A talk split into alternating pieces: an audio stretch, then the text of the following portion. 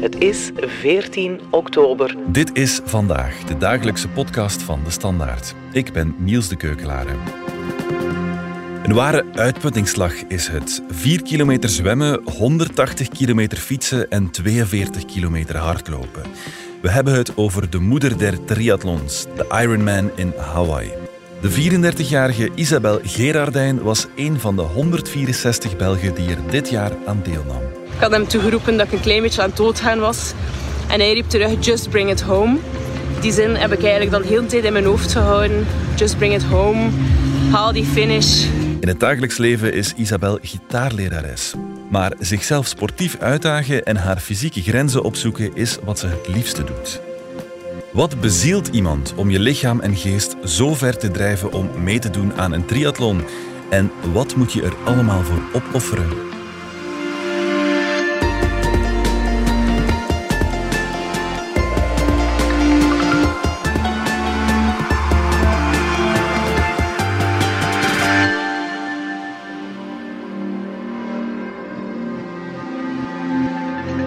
Een sportieve hoogmis was het daar in Hawaii. Tussen 6 en 8 oktober gaven honderden triatleten het beste van zichzelf in de Ironman.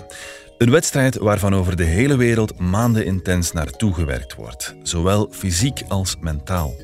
Isabel deelt het reilen en zeilen van die voorbereiding in video-updates op haar eigen Facebookgroep. We belden haar ook enkele dagen na de wedstrijd. Audio van beide hoor je in deze podcast. 2 weken voor de start reisden ze al naar Hawaii. Niet om vakantie te nemen, wel om de bijhorende jetlag helemaal te verteren en te wennen aan de weersomstandigheden. Een video-update. Het is enkele dagen voor de wedstrijd. Dag 2 te Kona. Deze nacht niet zo supergoed geslapen. Een paar keer wakker geworden en na 5 uur was ik ook gewoon klaar wakker. Ik voelde mij ook niet supergoed, dus dat was al direct duidelijk dat ik waarschijnlijk toch een lichte dehydratatie heb opgelopen van gisteren. Ik had om 7 uur een zwem gepland in de oceaan om open waterzwemmen nog een keer te verkennen. De zee was pretty rough, de golven waren hoog, er was heel wat stroming. Maar op zich vond ik dat goed, want hoe meer dat de omstandigheden nu zwaarder zijn dan op de dag zelf, ja, hoe beter dat je daarop voorbereid bent. En ja, we hebben gezongen tot de legendarische turnaround boei van Ironman die daar jaar in jaar uit ligt. Ik had al een paar keer op YouTube een paar stukken van de wedstrijd bekeken en ja, dat is dan fantastisch om daar ook in tech te zijn en dat te ervaren. Ik heb dan nog mijn loop gedaan, maar ik voelde echt dat het een zware dag ging zijn in die hitte. De zon brandt op u, maar ook de warmte komt eigenlijk uit die tarmac omhoog en je voelt echt heel je lichaam branden. Je voeten doen gewoon pijn. Na een kwartier is het al gewoon lastig van de pijn door die schoenen die zo oververhit geraken van binnen. De eerste 2-3 kilometer dacht ik, ja, het valt mee, het zal lukken. Maar dan zat er 1 helling in en dan voelde ik mijn lichaamstemperatuur bijna zorgwekkend snel stijgen. En dat voelde enorm zwaar. Ik liep ook met 2 drinkpullen in mijn handen, wat dat ook zwaar lopen is. Maar die 2 drinkpullen waren lang niet genoeg, zelfs voor die afstand dat ik deed. Dus ik heb op dit moment eigenlijk niet echt een idee hoe dat ik dat zal aankunnen op de wedstrijddag zelf. Ze zei dat ik nog veel beter zou kunnen wennen aan die temperaturen. Maar als ik die locals mag geloven, dan zal het volgende week nog veel beter weer zijn dan vandaag. Dus laat ons hopen dat die jetlag en die temperatuur, dat ik die 2 dingen gewoon de baas zal kunnen tegen dan. 2 dagen voor de wedstrijd loopt de spanning nog meer op. De zenuwen staan gespannen, maar op een iets gezondere manier dan dat zo de eerste dagen is geweest. Ik wil vandaag ook echt een keer mentaal door heel de wedstrijd gaan, in de hoop dat ik dan ook zo alles nog een keer kan oplijsten, wat ik zeker moet mee hebben. Morgen is het grote inlevermoment van de fiets en de zakken. Dan is het allemaal uit je handen en dan kan je alleen nog maar carbo loaden. Dus heel veel rijst en dergelijke eten en soort van rusten. En de dag zelf zal het heel vroeg opstaan zijn om naar daar te gaan. Ik heb hier ook een collega ondertussen, een Nederlandse vrouw die hier ook is toegekomen. En ze neemt ook deel aan de wedstrijd. Dus dat is wel heel fijn dat we zo'n beetje kunnen samen nadenken over de dingen en samen rijden. Ik heb er wel steun aan. En dan is het D-Day, 6 oktober 2022, in topvorm. Of dat hoopt Isabel toch. Want ze voelt zich een beetje ziek. Het zijn een beetje gemengde gevoelens eigenlijk. Hè. De dag zelf ben ik eigenlijk opgestaan met een goed gevoel en ik had er echt goesting in. Ik had wel zo'n lichte keelpijn. Het is 3:30 's morgens. We gaan bijna vertrekken. Ik heb mijn haar ingevlochten. Battle braids, as they call them. En een beetje en weg. Het haar ingevlochten, startnummer 1137 op de armen in dikke zwarte letters. Ze is klaar voor de strijd. Ondanks het feit dat ze zich niet top voelt, begint ze vol goede moed aan haar Ironman. Maar de start verloopt moeizaam. Het begin van de zwem, dat was eigenlijk een beetje van een massastart. Het is niet dat iedereen van de agegroupers samen startte, maar wij waren de groep na de proffen. En mijn agegroep moest volledig samen starten. Isabel is geen professional. Eigenlijk is ze zelfs vrij nieuw in de discipline. Het is nog maar haar 3e triathlon. Eerder dit jaar werd ze de 6e vrouw op de Ironman van Vitoria-Gasteiz in Spanje. Het was meteen ook haar kwalificatie voor deze Ironman in Hawaii. Maar terug naar de start. Ik had dat nog nooit meegemaakt, want ik zit eigenlijk nog maar van vorige winter in de triathlon. En ik had dus 1 kwartje gedaan. Dat was maar een kleinere wedstrijd. En 1 Ironman. En daar was de rolling start. Dat wil zeggen per 4 om de 5 seconden in het water. Dus dat is altijd veel meer verspreid. Maar bij deze was het dus echt zo in de zee gaan. Daar al 10 à 15 minuten liggen water trappelen. En dan op het startsignaal start iedereen. En dat is een enorm hectische start. Je ziet niks. Er zitten overal bubbeltjes rond je heen van mensen die aan het water trappelen zijn en van die willen starten. Je ziet niks en je ziet af en toe een voet die heel dicht bij je in het gezicht komt of je krijgt een keer een klop links en een klop rechts. Dat moment heeft een claustrofobisch gevoel gegeven, maar ik wist dat dat iets mentaals was. En daar gaat ze. Het zwemmen ging goed, maar het fietsen was zwaarder dan verwacht. Vanaf de eerste minuut op de fiets voelde ik al dat mijn benen precies al 100 kilometer hadden moeten afleggen op een fiets. Het zat niet zo goed, begon te hoesten, kreeg geen zuurstof. Op een bepaald moment ben ik eigenlijk een beetje beginnen hyperventileren op een stuk bergop. Gewoon omdat ik geen lucht kreeg. Als ik dieper wou ademen, begon ik zodanig te hoesten dat ik niet voldoende zuurstof had. Ik heb heel vaak gedacht om te stoppen. Omdat het eigenlijk sowieso geen representatieve wedstrijd zou zijn voor wat ik normaal had moeten kunnen. Maar dan heb ik die overweging gemaakt en heb ik gedacht van kijk ja, hoe gaat het mij morgen voelen als ik die finish dan uiteindelijk niet heb gehaald. Gewoon omdat ik beslist heb om te stoppen. Dus ik heb dan de beslissing gemaakt om gewoon toch door te doen en er een zware dag van te maken, whatever it took. En de finish gewoon te halen. Zoals iemand het hier langs de kant heel mooi zei. Dat is iemand dat ik hier al had ontmoet op een zwemtraining. Die hier langs de kant stond te supporteren. Ik had hem toegeroepen dat ik een klein beetje aan het doodgaan was. En hij riep terug, just bring it home. Die zin heb ik eigenlijk dan heel de tijd in mijn hoofd gehouden. Just bring it home. Haal die finish. En wie zich afvraagt of het voor mensen als Isabel gezond is om aan een dergelijke triathlon deel te nemen, krijgt het antwoord van sportpsycholoog Jeff Brouwers. Wel, zij is niet aan haar proefstuk toe. Hè. Ik heb mogen werken met de Belgische triathlonploeg op de Olympische Spelen. En zij is geen professionele atlete, maar zij kent heel goed, denk ik, haar lichaam. Mm-hmm. Omdat zij ook bezig is met dat lichaam, met hoe moet je je voeden enzovoort. Ten tweede, het is natuurlijk zo dat wanneer je dingen doet die het lichaam niet aan kan, dan zal dat niet lukken. Hè? Dus zonder een inzet en karakter om bezig te zijn met de voorbereiding, zal dat niet lukken. Ja, oké, maar hoe ver kan je gaan in het opzoeken van de grenzen van je eigen lichaam? Ja, je kan dat zo ver leggen als je brein aan kan. Hè? Wat wij die vraag stellen, dat is omdat wij zelf natuurlijk niet in staat zijn om dat te doen. En omdat wij vertrekken vanuit onze eigen normen, is het zo dat er op een bepaald moment een twijfel bestaat dat dat wel goed is. Hè? Ja. Het is logisch dat het lichaam in de beste vorm moet zijn om dit te doen. En vandaar dat alle atleten daar behoorlijk op voorhand naartoe gaan. Hè, om de jetlag te verteren. Mm-hmm. Maar uiteraard ook om mentaal in die situatie te groeien ter plaatse. Omdat zich aanpassen aan een omgeving is even belangrijk als aan de jetlag. Okay. Dus het ontmoeten van mensen, het in die sfeer komen daarvan, ja, dat brengt allemaal toch wel behoorlijke hormonale werkingen mee in de mens. En die geven aan hoe goed je je voelt naar dat evenement toe. Mm-hmm. Je brein zal bepalen of je dat aan kunt of niet. En als je iets voelt dat niet helemaal in orde is, ja, wordt dat moeilijker. En daarom dat al die atleten, zoals ook gewone atleten die gewone sporten doen, en men gaat altijd een tijdje op voorhand om te acclimatiseren aan het veld of aan de omgeving of aan de ambiance enzovoorts. Mm-hmm. En dat gebeurt allemaal in je brein. En daar gebeurt eigenlijk de totale voorbereiding die dan moet leiden tot het volharden van zo'n harde wedstrijd. Hè. Wat betekent het dan voor de triatlonatleten om zo'n prestigieuze wedstrijd te kunnen uitlopen?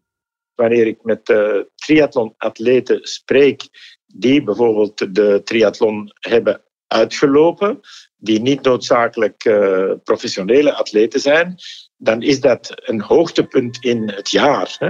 Dat is een hoogtepunt omdat zij die fierheid die zij halen uit hun uitslag in Hawaii, dat ze die fierheid heel het jaar bijvoorbeeld koesteren. Hè? Dat ze dat altijd bij hebben, die fierheid. Hè? En dat is denk ik een heel belangrijk punt voor mensen die dat aankunnen, om dan te laten zien hoe goed ze het aankunnen. Maar dat is zulke intrinsieke motivatie die dat goed gevoel meebrengt bij mensen, dat men absoluut daar, ik zou zeggen, een beetje high van wordt. Hè? De triathlon van Hawaii is, ja, dat maakt een held bijna van de overwinnaars. Hoe zorg je er dan voor dat je er mentaal niet onderdoor gaat in zo'n triathlon? Of ja, hoe waak je over die drive waarmee je aan de start misschien wel begon, om die niet kwijt te geraken? De bewaking zit in de voorbereiding. Dat wil dus zeggen, je moet je mentaal en fysiek voorbereiden op zo'n doorgedreven inspanning van 8 uur. Dat is 8 uur dat je permanent moet bezig zijn met, bij wijze van spreken, met lopen, zwemmen en fietsen. Mm-hmm. Er gaat allerlei door het hoofd van die atleten.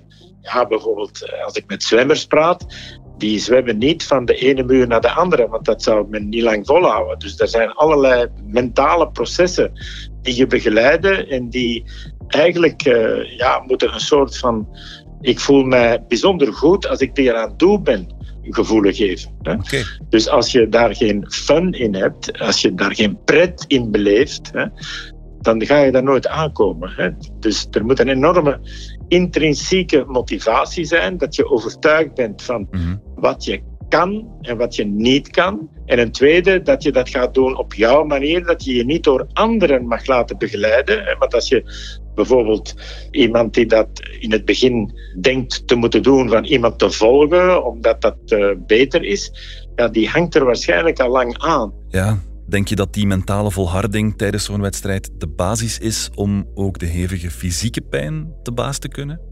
Natuurlijk. En dat overstijgt die pijn. Hè? Dat overstijgt.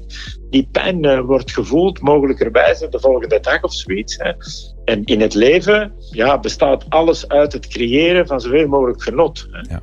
En die atleten die ik ken, Marten van Riel en Jelle Geens, die amuseren zich altijd. Hè? En ook de twee dames, Claire Michel en Valérie Batremy, die amuseren zich ook permanent. Hè? Behalve als ze op een bepaald moment in een wedstrijd niet het resultaat halen wat ze dachten te moeten halen voor zichzelf. Hè? Maar dat is universeel natuurlijk in het leven, in de sport. Hè?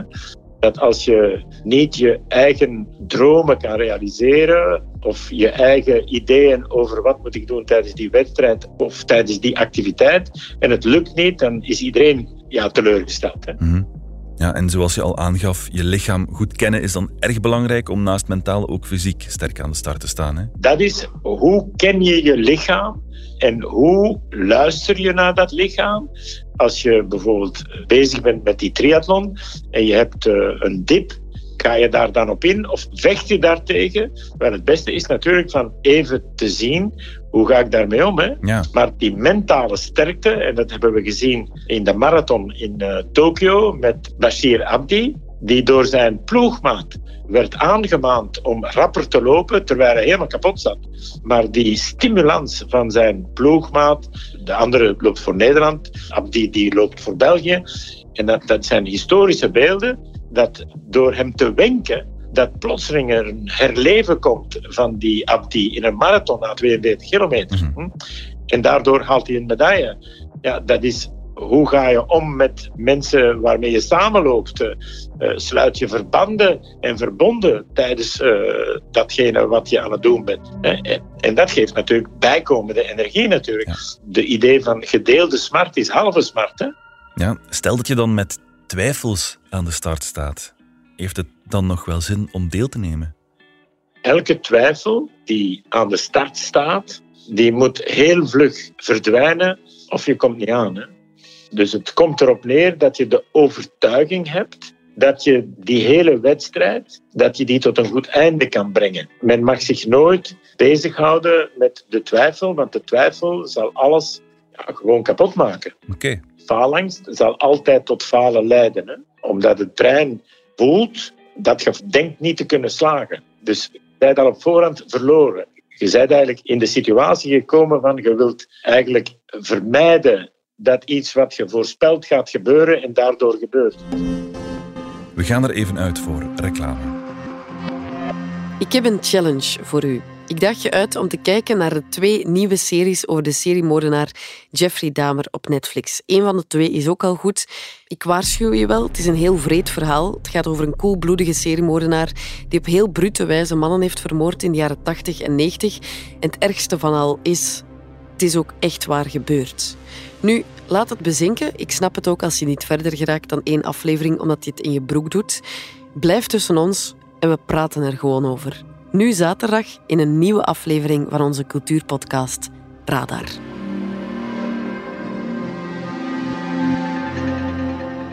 Terug naar Isabel Gerardijn dan op de Ironman in Hawaii. Just bring it home. Weet je nog? En dan kwamen de verlossende woorden. Isabel Gerardijn from Kent, Belgium. You're an Ironman. Het was een heel zware strijd, maar Isabel heeft het gehaald. 12 uur en 13 minuten deed ze erover. Ik heb al heel vaak in mijn leven de zin gebruikt. You can do anything, you set your mind. Dus als je echt iets wil en je steekt daar heel veel tijd en passie in, dan word je daar ook wel beter in en goed in. En enerzijds zit je ook wel met die drive, die grote drive om veel te trainen, veel te sporten. Maar je moet ook leren luisteren naar je lichaam. En dat is ook trial and error. En hoe kijkt Isabel nu terug op haar prestatie in Hawaii? Een video-update. Hallo iedereen, jullie hadden nog een post-race video van mij te goed. Ik heb eventjes gewacht hiermee, omdat in eerste instantie de teleurstelling ietsje te groot was voor mij. Wat dat er mij ook heeft doorgetrokken, is eigenlijk echt wel dat ik dan dacht aan de mensen in België die allemaal voor mij supporterden, die mij gesteund hebben, financieel, emotioneel, materieel. Ik wil jullie allemaal nog een keer echt super hard bedanken voor alle steun. Ik kan het gewoon echt niet onder woorden brengen. Ik ben daar eigenlijk echt wel van onder de indruk. En dat maakt dit, ondanks de teleurstelling van de dag zelf en de tijd die ik maar heb kunnen halen, maakt dat is toch echt een ongelooflijk fantastische ervaring dit. Dus ik ben mega dankbaar dat ik dit heb kunnen doen. Dit was Vandaag, de dagelijkse podcast van De Standaard. Bedankt voor het luisteren. Volg ons op Spotify, Apple Podcast of eender welk ander podcastplatform. In onze gratis app DS Podcast kun je niet alleen ons werk beluisteren, maar ook de beste podcasttips voor op vakantie of ergens onderweg, met zorg geselecteerd door onze redacteur Max de Moor. Alle credits van de podcast die je net hoorde vind je op standaard.be/podcast. Reageren kan via podcast@standaard.be. Maandag zijn we er opnieuw.